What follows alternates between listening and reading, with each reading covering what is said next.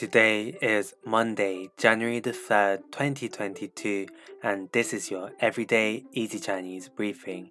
大家好，我是林老师，and 新年快乐 Happy New Year to all of our listeners.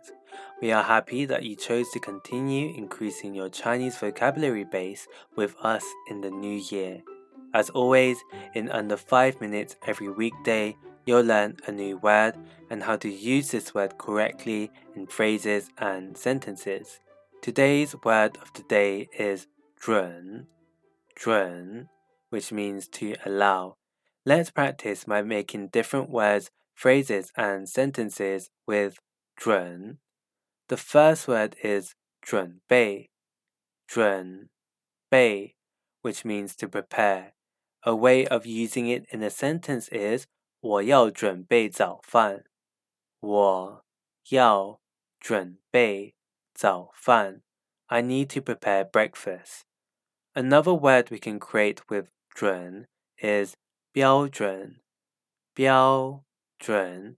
This is a noun that means standard. A way of using it in a sentence is 你的择偶标准太高了。你的择偶标准 太高了。Your criteria for choosing a spouse is too high.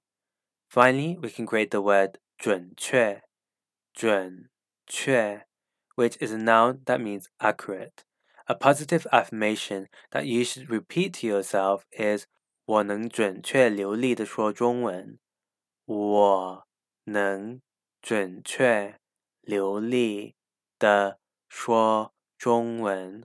I speak Chinese accurately and fluently. Today we looked at the word 准, which means to allow, and we created other words using it.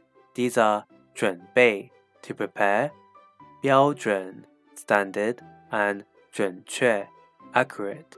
To see this podcast transcript, please head over to the forum section of our website www.everydayeasychinese.com where you can find even more free Chinese language resources.